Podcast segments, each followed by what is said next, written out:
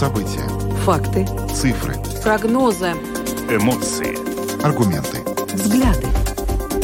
Подробности на Латвийском радио 4. Здравствуйте, в эфире Латвийского радио 4, программа «Подробности». Сегодня ее проведут Роман Шмелев и Юлиана Шкагала. 17 часов и 9 минут вместе с вами в эфире Латвийское радио 4. 17 октября на календаре. Несколько слов о темах, которые успеем сегодня затронуть до 6 часов вечера.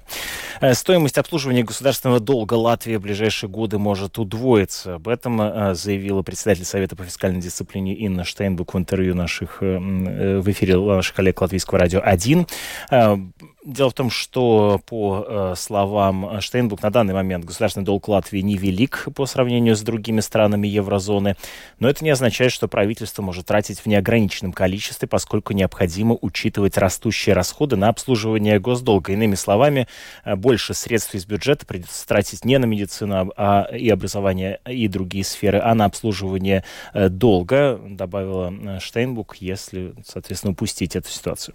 Ну и поговорим о том, э, смогут ли э, повышенные процентные ставки помочь снизить уровень инфляции в нашей стране? Уже сейчас э, эти процентные ставки Европейский Центробанк повышает, но насколько этот механизм эффективен и насколько существенно вырастут платежи домохозяйств по кредитам? Сегодня дискуссия на эту тему прошла в Банке Латвии.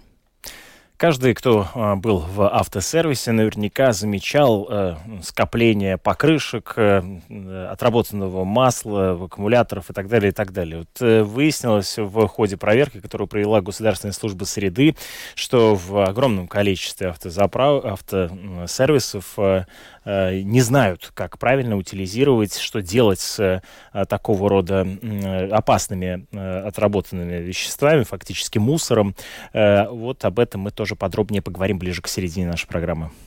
Начат сбор подписи на портале Монобалс ЛВ за запретом ароматизированных электронных сигарет, или как их еще называют, солты или фломастеры.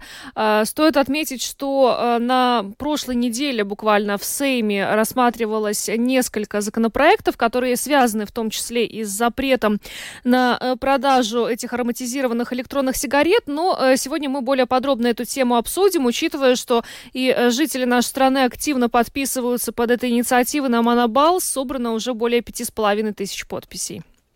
Лето со ссылкой на Рига с нами Парвалдникс, управляющую компанию большим количеством домов в Риге, сообщила, что завершен процесс подключения отопления в домах. Ну, то есть, таким образом, можно сказать э, с некоторым э, упрощением, что в большинстве рижских домов подключено отопление. Интересно, что э, для того, чтобы подключить э, отопление в том или ином доме, э, жители должны или могут иметь возможность как-то повлиять на то, что, например, отложить это решение движения, либо, наоборот, его ускорить. Вот интересно ваше мнение. Вы когда-нибудь принимали участие в собрании жильцов, где решался подобный вопрос? Об этом мы с вами хотим поговорить ближе к завершению нашей программы, а, поэтому пишите нам а, на WhatsApp 28040424, 28040424. Ну, ближе к а, концу нашей программы об этом поговорим подробнее. Добавлю, что видеотрансляция программы «Подробности» доступна на домашней странице Латвийского радио радио 4 lr4.lv, на платформе РусЛСМЛВ, а также в социальной сети Facebook, на странице Латвийского радио 4 и на странице платформы РусЛСМ. Слушайте записи выпусков программы «Подробности» на крупнейших подкаст-платформах. Ну а далее обо всем по порядку. Подробности прямо сейчас – Итак, 17 часов и 12 минут. Э, поговорим в начале программы о э, государственном долге э, Латвии. Сейчас эти расходы на, обслуживание государственного долга Латвии составляют 200 миллионов евро в год, но могут увеличиться до 40, э, до 400-450 миллионов евро в год, заявила председатель Совета по фискальной дисциплине Инна Штейнбук. Прямо сейчас она с нами на прямой телефонной связи. Добрый день, слышите ли вы студию? Да, добрый день, я вас прекрасно слышу. А, на прошлой неделе э, Министерство финансов э, в Кабинете министров э, представило проект плана бюджета, и в котором, в частности, речь шла и о государственном долге в размере 43% от ВВП. Кроме того, и вы сегодня сказали, что затраты на обслуживание этого госдолга могут вырасти в два раза. Вообще, если начать вот с того госдолга, который мы имеем сейчас, и прогнозов Минфина, 43% от ВВП, насколько это критично для бюджета, для, для страны? Э, я бы хотела отметить, что э, в Латвии э, государственный долг относительно небольшой. А, говоря профессиональным языком, такую величину долга называют умеренным. То есть умеренный в каком смысле? Для того, чтобы сравнить положение нашей страны с какими-то другими странами еврозоны, употребляют такую единицу измерения, как процент государственного долга по отношению к валовому продукту. Так вот, в Латвии государственный долг, ну вот вы сказали, может там достичь 43%, я слышала цифру 42, я слышала цифру 45. Ну, в любом случае, где-то вот в этом районе, потому что это еще зависит от того, какой будет номинальный э, валовый продукт. Но что важно, что вот эти, э, э, ну, допустим, берем максимум 45%, это все равно половина того, какой является госдолг а, по отношению к валовым продуктам в еврозоне. То есть там он где-то 90% при, приближается. У нас половина. И в этом отношении, значит, у нас долг относительно умеренный. И это очень хорошо, потому что, э, понимаете, э, обслуживание государственного долга становится более дорогим. Во время ковида э, э, была ситуация, когда практически мы вот за обслуживание долга э, платили очень символические суммы. То есть нам как бы э, Латвии и другим странам еврозоны одалживали деньги ну, как бы практически бесплатно. Но сейчас, когда идет борьба с инфляцией, когда центральные банки во всем мире и в еврозоне тоже Европейский центральный банк повышает вот эту вот э, базовую кредитную ставку, кредиты, естественно, становятся дороже. И поэтому, ну, есть такие расчеты, тем не менее, что через некоторое время а, вот это обслуживание долга станет, ну, где-то в два раза, может стать дороже. То есть сейчас на обслуживание долга уходит где-то 200 миллионов в год, ну, может уходить 400 миллионов в год. Но, понимаете, чем больше денег тратится на обслуживание долга, тем относительно меньше остается в распоряжении бюджета для того, чтобы финансировать э, здравоохранение или там э, образование, науку и другие необходимые вещи. Э, дилетантский вопрос хочу вам задать. А как э, ощущается государственный долг карманом каждого жителя? А, ну, знаете, я думаю, он никак не ощущается, но он может ощутиться следующим образом. То есть, если а, обслуживание государственного долга будет, так сказать, очень большим, то это значит, что, ну я уже сказала, что мы недополучим деньги на образование, мы недополучим деньги на здравоохранение. То есть вот это уже будет ощущаться, что хотелось бы больше. Будет, соответственно, меньше возможности там индексировать, не знаю, повышать э, доходы раб, работников э, ну, государственного э, э, аппарата. Я, я не имею в виду в данном случае министерства, я имею в виду учителей, имею в виду полицейских, там, э, докторов, сестер и так далее. То есть вот этим людям как бы будут платить меньше относительно, что больше денег будет уходить на оплату долга. Но... Кроме того, да? Меньше вы сказали на примерно там 400, допустим, миллионов евро в год, да, по некоторым прогнозам в два раза может, э, могут вырасти затраты на обслуживание. А в два раза это при оптимистичном сценарии или при пессимистичном сценарии? То, то есть ну, нужно я бы сказала, ли... при, понимаете, от нас, э, от меня или от нашего правительства, но ну, не очень-то зависит того, э, то, как будет Европейский центральный банк повышать ставку, да, то есть чем выше ставка, тем при общих условиях дороже кредиты. Латвию спасает то, что, как я уже сказала, из-за того, что у нас относительно низкий долг по отношению к другим странам, у нас, значит, очень хороший кредитный рейтинг. То есть нам финансовые рынки Латвии доверяют. Доверяют больше, чем, например, Греция или Италия. И даже вот сейчас а, последние данные, которые я смотрела, когда Латвия ну, перефинансирует свой долг, то вот эта вот ставка, которую, э, которую да, Латвия должна платить за обслуживание, 2,7% приблизительно, да, а вот если мы сравним с Италией или там с Грецией, то там уже приближается к 5%, да, ну, немножко меньше, 4,6, 4,7, но неважно, приближается к 5. Почему? Потому что в этих странах очень высокий государственный долг да, то есть им доверяют меньше, чем нам, нам, нам это стоит дешевле. Но понимаете, а, так сказать, доверие кредитных рынков тяжело завоевать, но очень легко потерять. И поэтому я бы пожелала следующему правительству очень внимательно относиться а, к проблеме государственного долга, то есть поддерживать его на каком-то таком умеренном уровне. А что возможно. значит относиться внимательно? Это значит не тратить больше, чем можем себе позволить, или как? Да, то есть, э, не, ну понимаете, в, данном, в, данной, в данной ситуации, когда очень сильно растут э, э, цены и на продовольствие, и прежде всего цены на энергети, энергетику, и приходится людям платить все больше и больше там за газ, за то, за отопление, возрастают, э, так сказать, все счета. В этой ситуации государство не может не помогать семьям, которые, так сказать, плохо обеспечены которые действительно находятся на уровне выживания. Это необходимо. Поэтому никто в Европе не говорит о том, что вот давайте, так сказать, не тратить бюджетные деньги и придерживаться бездефицитного бюджета. Это в данном, в данном случае невозможно.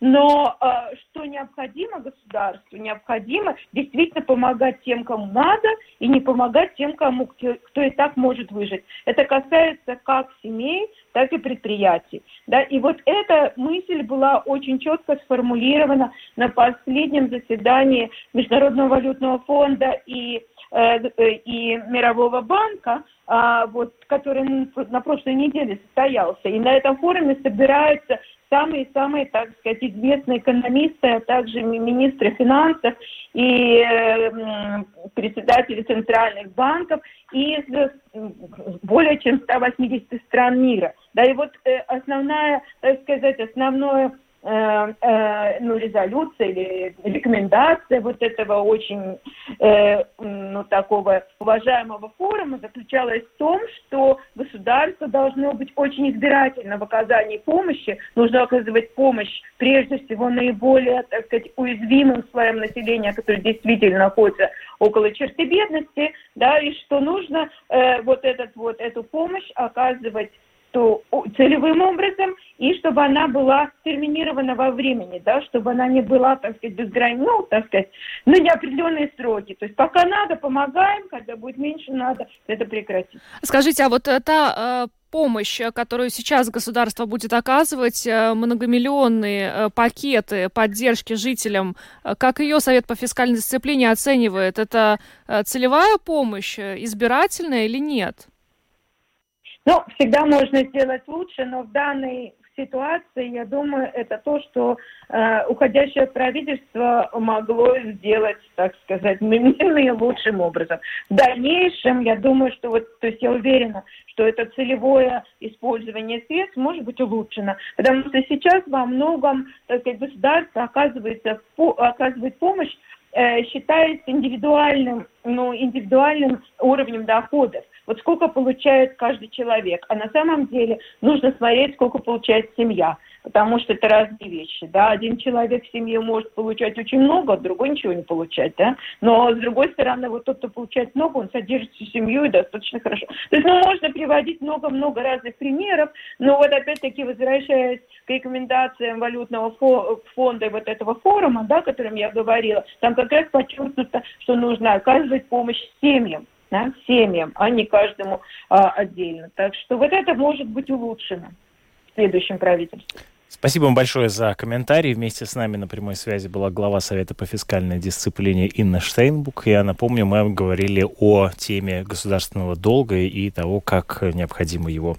а, обслуживать, с ним им распоряжаться в следующем правительстве. Спасибо вам большое и хорошего вечера. Спасибо, спасибо. До свидания. До свидания.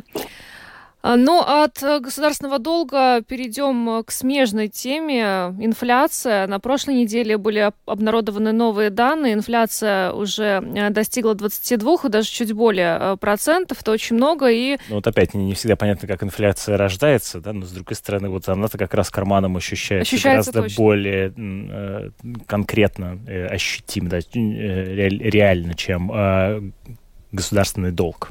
И вот сегодня в Банке Латвии состоялась дискуссия а, под названием, очень интересным, кстати, повышение процентных ставок. Горькое лекарство от инфекции. Ну, инфекции в данном случае как раз инфляцией называется. И вот э, экономисты э, склонны э, э выступать с мнением о том, что повышение э, процентных ставок Европейским Центробанком поможет снизить уровень инфляции. И сегодня, кстати, на этой дискуссии э, прозвучали вот конкретные суммы, собственно, э, жителей нашей страны, у которых там ипотечные кредиты, их интересует, насколько существенно вырастет этот платеж с повышением э, ставки по кредиту примерно до 60 евро. Вот в таких границах, ну, э, в общем-то, э, это сейчас является... Но при этом э, я хочу отметить, что э, примерно для каждого четвертого заемщика увеличение ежемесячного платежа может превысить 100 евро.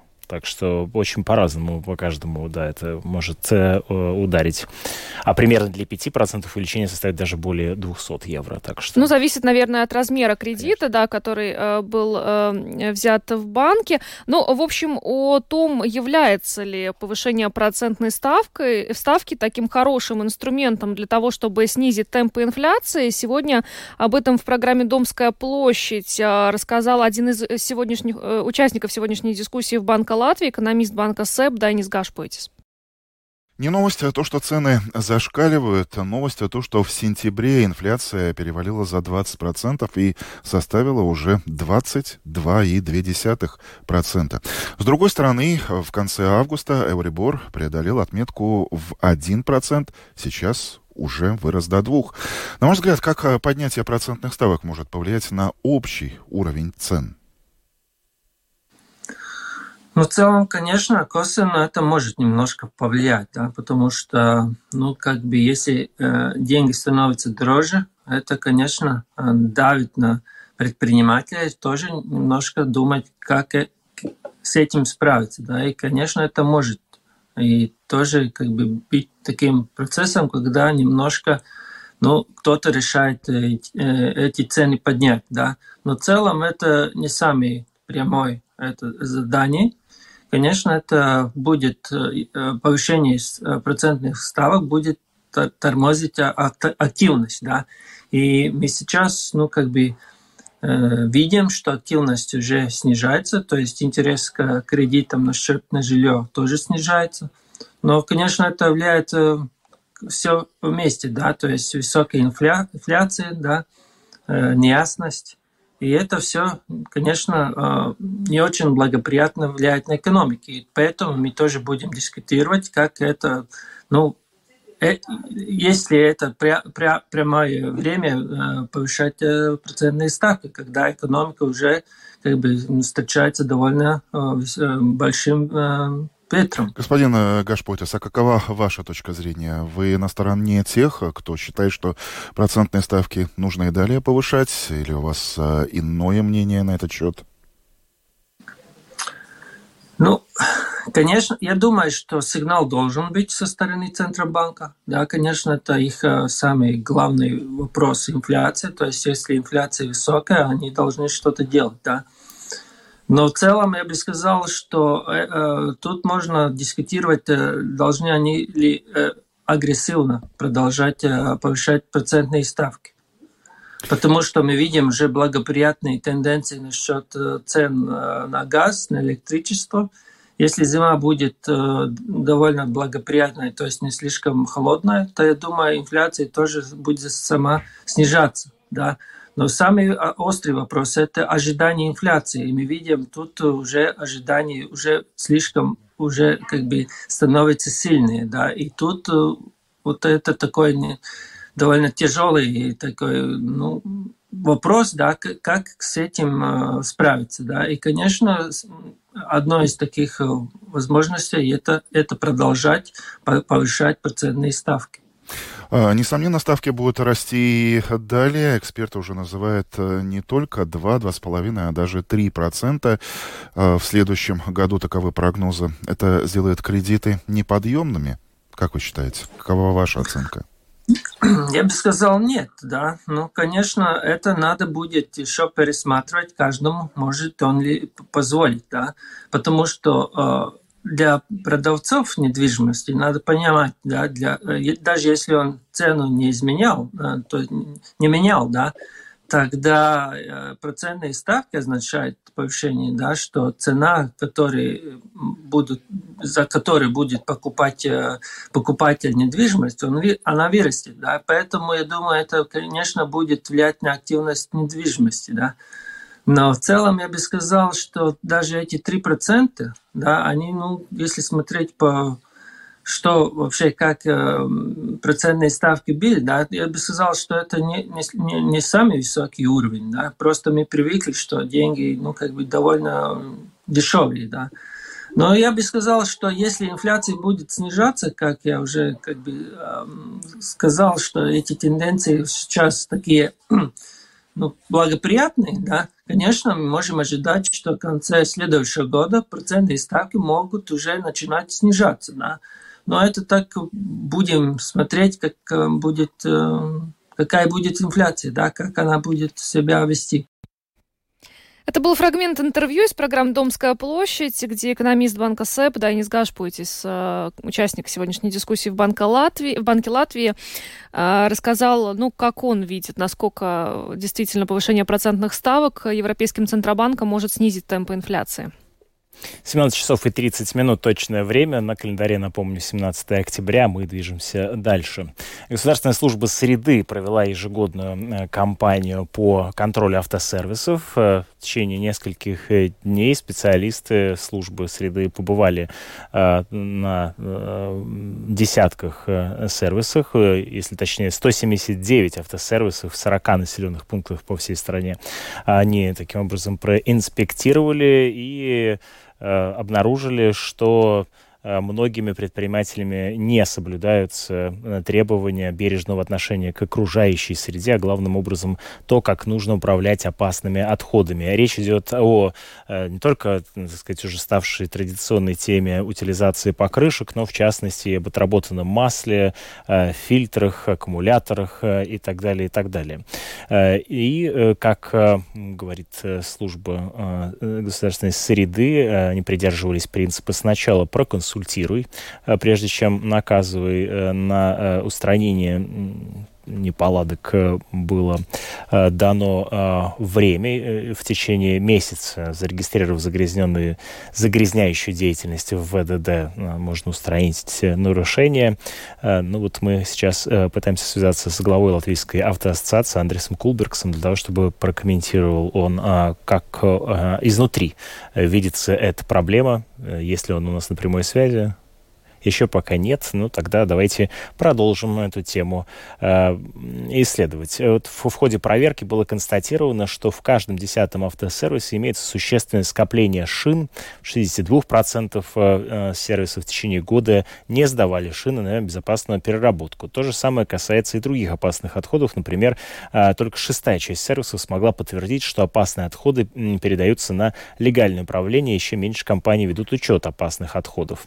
Э, также это касается и э, отработанного масла, которое часто продается частным лицам вместо того, чтобы э, передаваться в безопасное э, управление. В общем, проблем много. Если вы также были свидетелями чего-то подобного, либо сами работаете в автосервисе, расскажите нам, как вы видите возможность решения этой проблемы. Напишите нам на WhatsApp 28040424. Есть у нас связь. С нами на связи сейчас Андрес Кулбергс, глава автоассоциации. Э, добрый вечер. Добрый вечер. А, господин Кулбергс, а как вам кажется, почему, в принципе, ну, практически в каждом первом сервисе, который был обследован службой окружающей среды, существуют такие проблемы, как э, неправильное хранение, обращение с этими опасными отходами? Ну, вообще-то это только часть проблемы, это как бы последствия проблемы. Если посмотреть на сервисную отрасль, то 95-98% из этого находится в теневой экономике. От того и все начинается. То есть э, э, налоги не платятся, нелегальная э, работа, э, средний, средняя зарплата во всей отрасли, в сервисном секторе э, 486 евро брутто.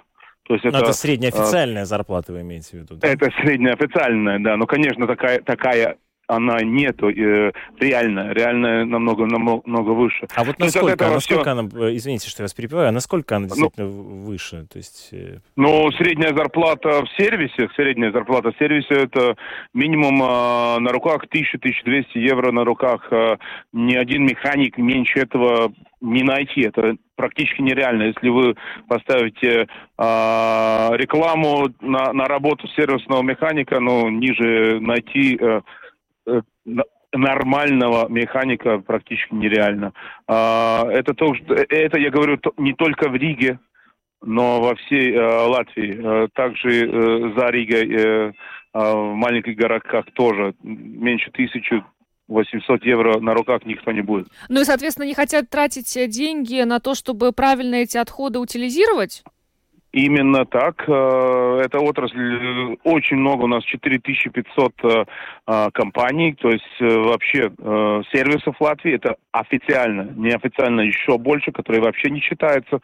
А, их очень много, и этим занимаются практически, ну, нет у нас никаких, как бы, а, регулировок, то есть любой я, вы, любой Янис, э, э, Олег может открыть такой сервис, и кассовый аппарат должен быть, и второе, легально должно быть именно окружающей среды вынять лицензию. То есть это, это две вещи. Но это даже, если опрос сделаете, большинство, многие сервисы даже не знают, что это надо делать. То есть начинается проблема в том, что даже информации об этом нет.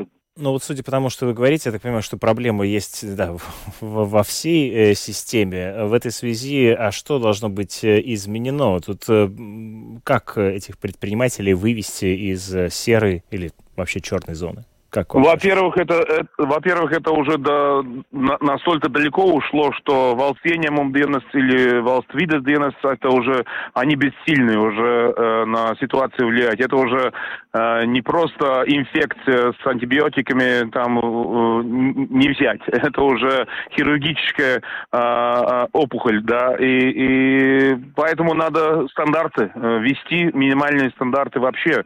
Это э, э, машина, объект э, высокого э, безопасности. То есть это, это к нее дотрогиваться не может каждый э, Володя, Янис или Андрес, да. Там должен быть специалист, тем Имеется более, квалификация, если мы... да, должна быть? Именно квалификация, именно и, и навыки. А, сперва с этого начинать, да. Во-вторых, э, именно видердинес, да, эти вещи, которые связаны с окружной среде. А, вопрос там был только по поводу аккумуляторов, да, там а, а, масл, но и дальше вопрос идет в том, какими красками, например, мы, а, малировка, да, а, там на данный момент можно только легально с водными красками, что значит сто процентов у вас должна быть камера э, покраски. Но у нас очень много сервисов, где крашат э, химическими красками без камеры краски и, и так далее. То есть э, это дошло до того, что э, стандарты должны быть вести э, минимальный стандарт, чтобы э, кто-то мог вообще этим заниматься. И именно из-за того, что мы уже э, передвигаемся дальше к электромашинам.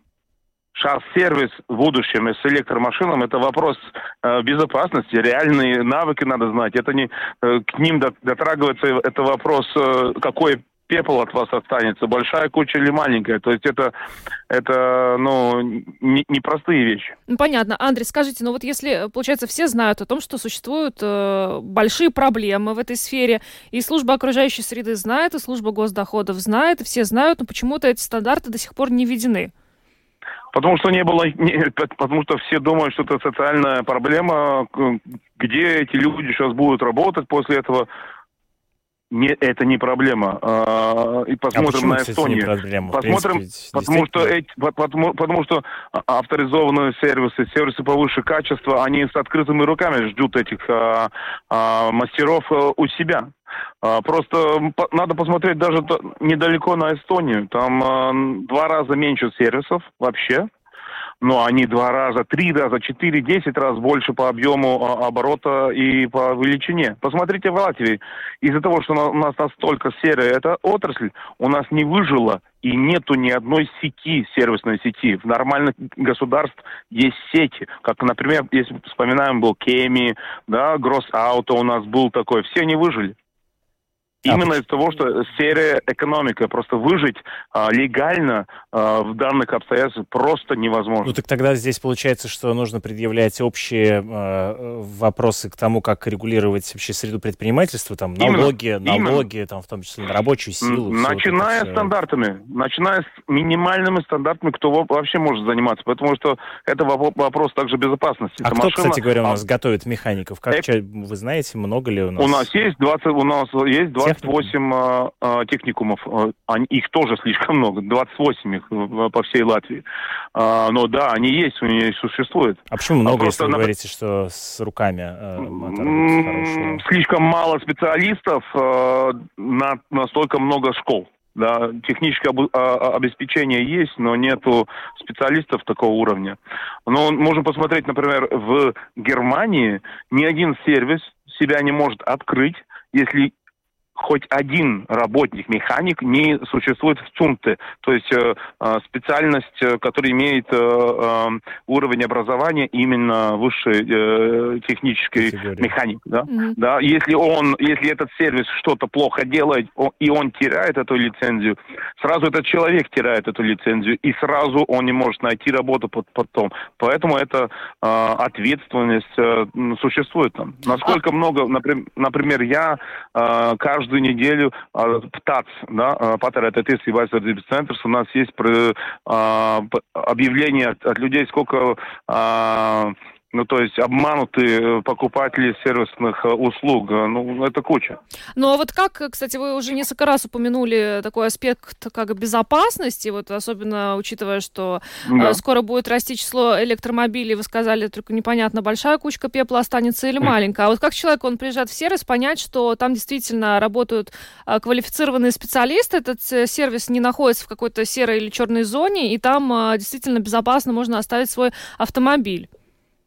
А, поэтому, например, в, в Эстонии э, мы оттуда, оттуда смотрели, как там э, эта отрасль э, а, покрыта. Там, например, есть сертификация, то есть есть официальный сайт, и каждый сервис, который прошел сертификацию, то есть там и качественные вопросы, технические вопросы, безопасности. Например, этот сервис взял на себя страховку третьего персона, то есть если сгорел, сгорел сервис или, не знаю, кто-то упала машина с э, подъемника, э, вам покроют эти э, э, вещи. Ну это в Эстонии, а у нас? Да.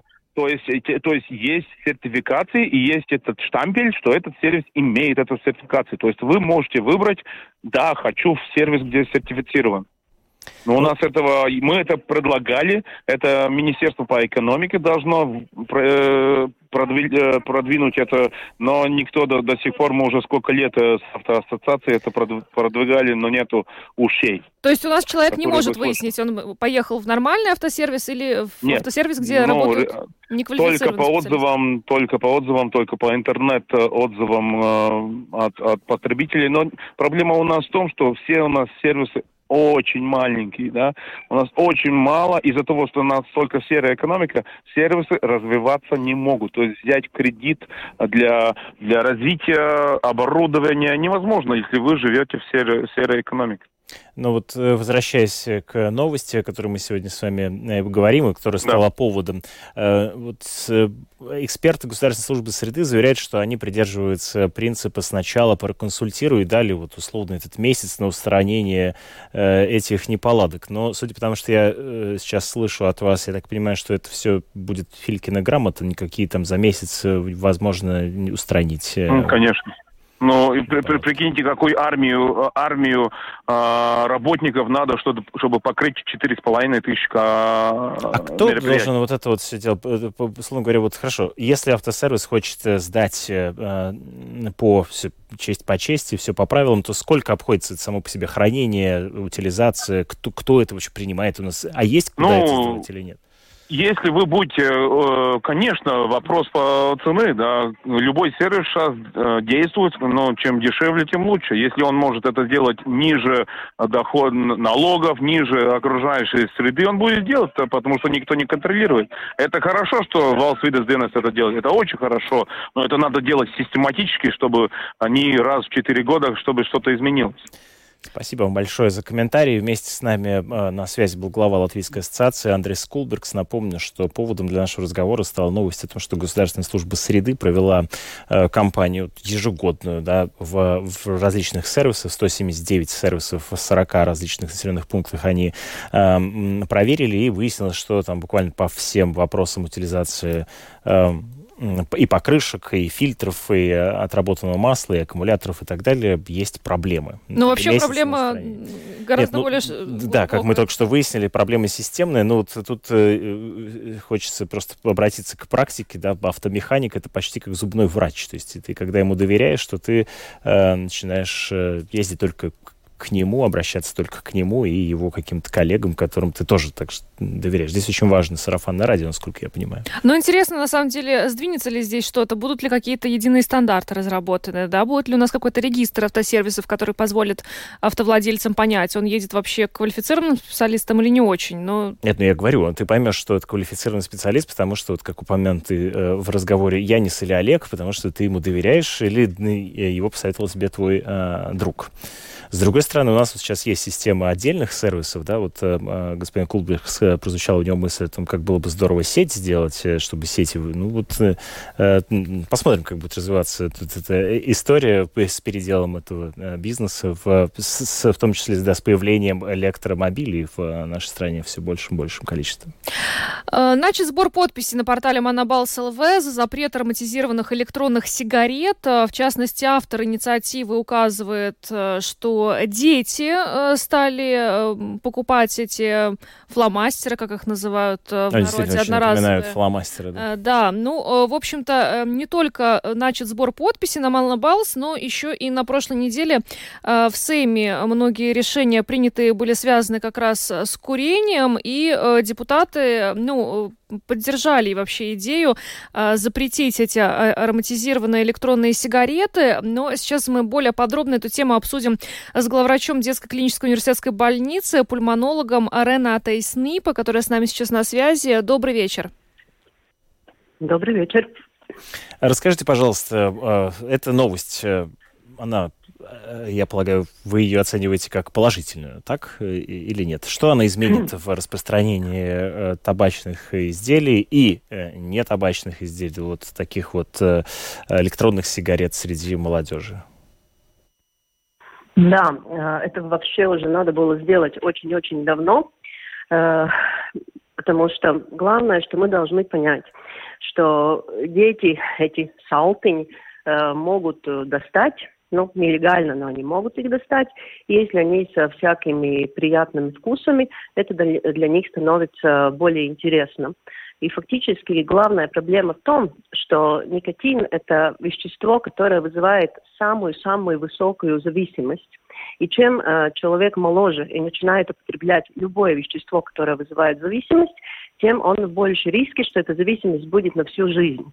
И фактически, ну, это очень безответственно э, с тех ну, у которых это бизнес, потому что они стараются рассказать, что это безвредно, что это способ, э, которым можем бросить курить. Но это абсолютные глупости. Они отзываются якобы на какие-то исследования, но это данные старые. Эм, например, организации, э, Всемирная организация по здравоохранению, они все время пишут, что это никак не помогает бросить курить, что все эти электронные сигареты тоже вредный, что нету маленького или меньше вреда. Это все вредно. А что приносит и, больше э, вред? Э, курение сигареты или выкуривание, или вот электронные сигареты? Э, если мы говорим о ребенке, тогда электронная сигарета огромный вред, потому что она привлекательная, она вкусная, и это фактически первый шаг на зависимость. И я сейчас всем рассказываю, что если мы говорим об электронных сигаретах и о детях, фактически главный консультант, который должен э, быть, э, ну не знаю, медием, это не пульмонолог, как я, это психиатр, да, потому что главная проблема – это зависимость. И фактически ребенок становится зависимым, и он всю оставшуюся жизнь будет курить. Да, может быть, сначала это будут эти электронные сигареты, но потом это будут обычные сигареты. Mm-hmm. И мы говорим о зависимости, мы говорим о том, что это портит э, мозг ребенка. Мы говорим о том, что если ребенок, ну, подросток, молодой человек употребляет никотин, у него ухудшается э, работа головного мозга, он хуже учится, учится, да, мы говорим о зависимости, от которой потом уйти, бросить очень-очень-очень трудно. И э, чем дольше в рынке эти все э, электронные сигареты, тем больше у нас есть данные, что они тоже вредные. Сначала они говорили как о меньше вредных, потому что они были мало в рынке, они были мало исследованы, и первые данные как бы казались, может быть, там что-то лучше но нету, ну нету меньше вреда. Это настолько, особенно если мы говорим о ребенках, это настолько же опасно и плохо. А скажите, а вы как врач-пульмонолог или ваши коллеги-пульмонологи уже сталкивались с проблемами со здоровьем, которые были обретены вот в результате долгого э, употребления этих э, одноразовых ароматизированных электронных сигарет? Если мы говорим о детях, ну там не может быть долгое время, да, ну потому что, ну, сколько лет он начинает курить, до 17, но там не может быть долгое время. Но а, есть публикации, которые доказывают, что если у человека в фоне какие-то легочные заболевания, например, астма, да, тогда и электронные, и обычные сигареты, они ухудшают, э, вызывают ухудшение э, течения астмы. В Америке много штатах эти электронные сигареты запрещены, потому что там э, доказаны повреждения легких, но они иначе, чем от обычных сигарет, да, э, но они тоже очень серьезные, там несколько тысяч, э, которые были стационированы молодые люди из этих электронных сигарет, и несколько десять э, есть и э, случаи смерти. Да? Так что это, это очень, э, как сказать, очень плохой маркетинг. Это очень плохо, что мы слишком мало рассказываем, э, что фактически эти производители, да, что они врут. Они очень-очень, как сказать, сильно врут. И они в, в, в среде медий, они э, создают э, такую чувствительность, что это все окей, что это мало вредно, но это вранье. Ну, вот если уйти от э, медицинского аспекта, то, ну, а я все-таки не могу вас не спросить, а не стоит ли в данном случае контролировать само по себе распространение в большей степени, чем, как бы, условно говоря, вообще запрещать как таковые электронные сигареты? Но они должны быть, быть без э, всяких улучшителей вкуса и запаха. Окей, если кому-то кажется, что он э, таким способом, ну, например, да, он уже такой заядлый курильщик, скажем так, да, и он, э, может быть, этим способом хочет как-то уйти от курения, ну, окей, но в принципе, э, в принципе мы все-таки рекомендуем, что если человек решил бросить, бросить курить, и в любом возрасте это всегда самый лучший э, выбор и самый, э, самое лучшее э, что человек может придумать, если он курит, бросить курить, тогда все-таки есть и ну, медикаментозные, и не медикаментозные способы, как это помочь сделать. И это, ну, электронные сигареты, это однозначно, ну, не лучший выбор. Ну, окей, но если кто-то взрослый решает, что он так будет делать, если он точно хочет бросить курить, ну тогда можно пробовать, но это ну, не, самый, не самая лучшая рекомендация. И чем, ну, чем это будет меньше распространено и без этих всех вкусов, ну, тем меньше это будет интересно для детей. Потому что мы очень-очень волнуемся за детей. Э, и, мы, и мы же видим, что контроль э, продажи ну ладно, спросят документы, ладно, но не продадут тому, у кого нет в 17. Но они же договорятся, что взрослый друг купит. Но, но это, не, это невозможно проконтролировать. проконтролировать. Ну, ну что ж, спасибо вам большое за интервью. Главврач детской клинической университетской больницы, пульмонолог Рената Снипа была с нами на связи. Благодарим, хорошего вечера вам. Ну вот про возможность не уйти да, от э, контроля. Интересно, что э, наша коллега э, Скирман Табальчута сделал э, материал э, для службы новостей. Вот э, выдержку оттуда приведу. На портале РусЛСМ ее можно найти. Э, цитирую. При помощи ТикТок дети научились разбирать электронные сигареты, соединять провода и, как я понял, говорит один из героев э, сюжета, заряжать батарею с помощью зарядки от мобильного телефона и потом по кругу, делятся друг с другом. Некоторые еще и деньги просят, чтобы можно было попользоваться. На мой взгляд, это какой-то ужас, если дети находят что-то в мусорнике или на улице, а затем целая толпа, 10 человек или целый класс делится этим друг с другом. Тут уже никакой безопасности говорить нельзя. Но учитывая, да, что они пытаются это заряжать еще таким способом, то... Не, ну, тут ну, сейчас смекалка, конечно, нужна. Но, э, да, напомним, что новость, которую мы обсуждали на портале общественных инициатив Мана Балсова, начат сбор подписей за запрет ароматизированных электронных устройств для курения и технологий по их заправке. 5646 подписей на, э, к этой минуте уже собрано. А мы успеваем еще провести небольшой интерактив э, по теме, связанной с подключением отопления. Ригас Наму Парвалдникс все свои дома подключил. Э, таким образом, очевидно, большая часть Риги уже подключена. Но я думаю, что большая часть Латвии, потому что в других самоуправлениях этот процесс тоже активно сейчас продвигается. Но нам интересно знать, принимали ли вы когда-нибудь участие в собрании жильцов, где решался вопрос об отключении отопления, потому что мы каждый год знаем, что существует э, проблема. Часть жильцов э, хочет, чтобы быстрее подключили отопление, ну, часть... потому что холодно. Другие потому, хотят холодно, сэкономить, сэкономить, поэтому, соответственно, э, вот интересно, принимали ли вы когда-то участие в собрании жильцов, где решался такой вопрос? Пишите ну или как-то нам... другим образом, может быть, вы принимали участие, звонили напрямую, может быть, управляющей компании. 28040424, это номер WhatsApp, туда, пожалуйста, пожалуйста, пишите. Ну, а звоните 67227-440. 67227-440. Телефон нашей студии. Принимали ли вы участие в собрании жильцов, где обсуждался вопрос о том, что нам скорее нужно подключить или нужно еще подождать, э, подключать отопление. Есть у нас звонок. Э, здравствуйте, вы в эфире. Э, добрый вечер. Добрый.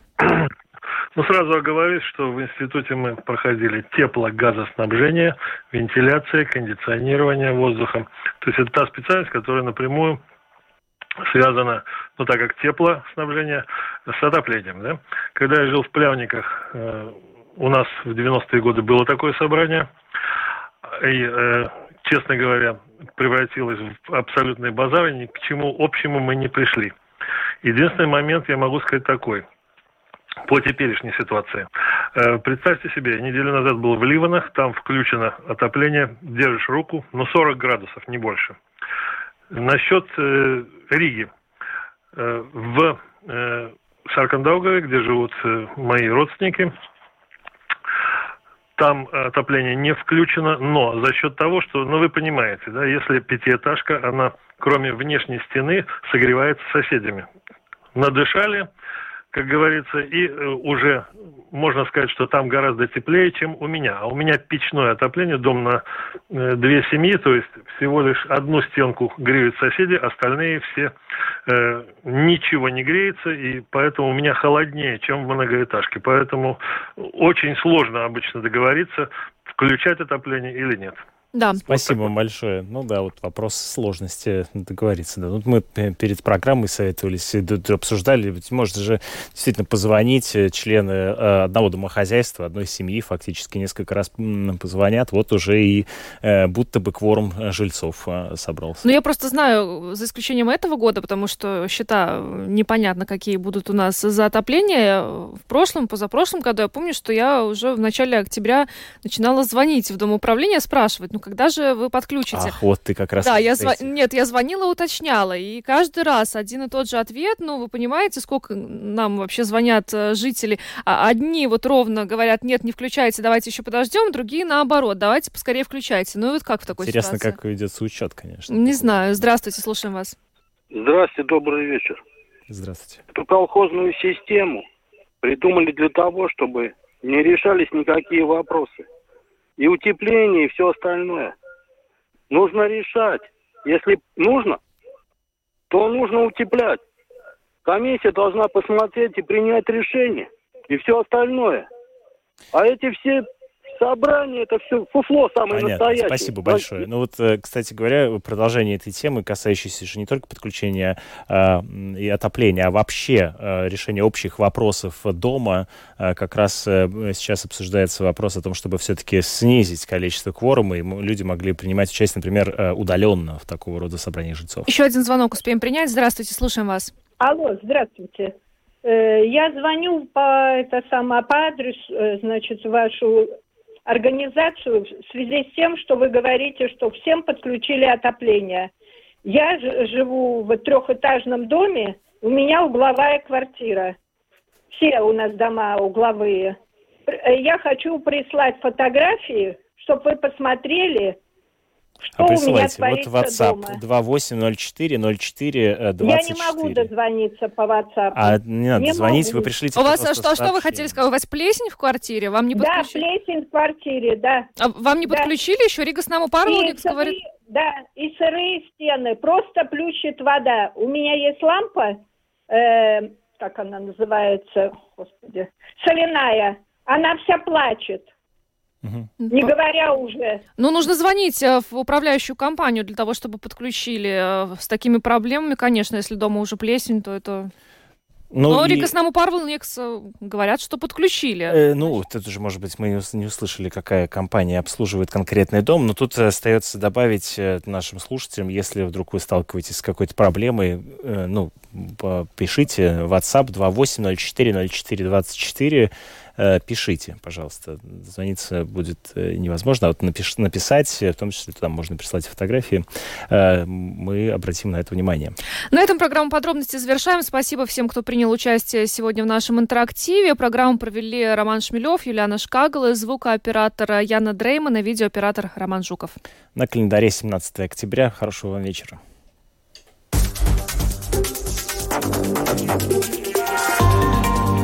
Латвийское радио 4. Подробности по будням.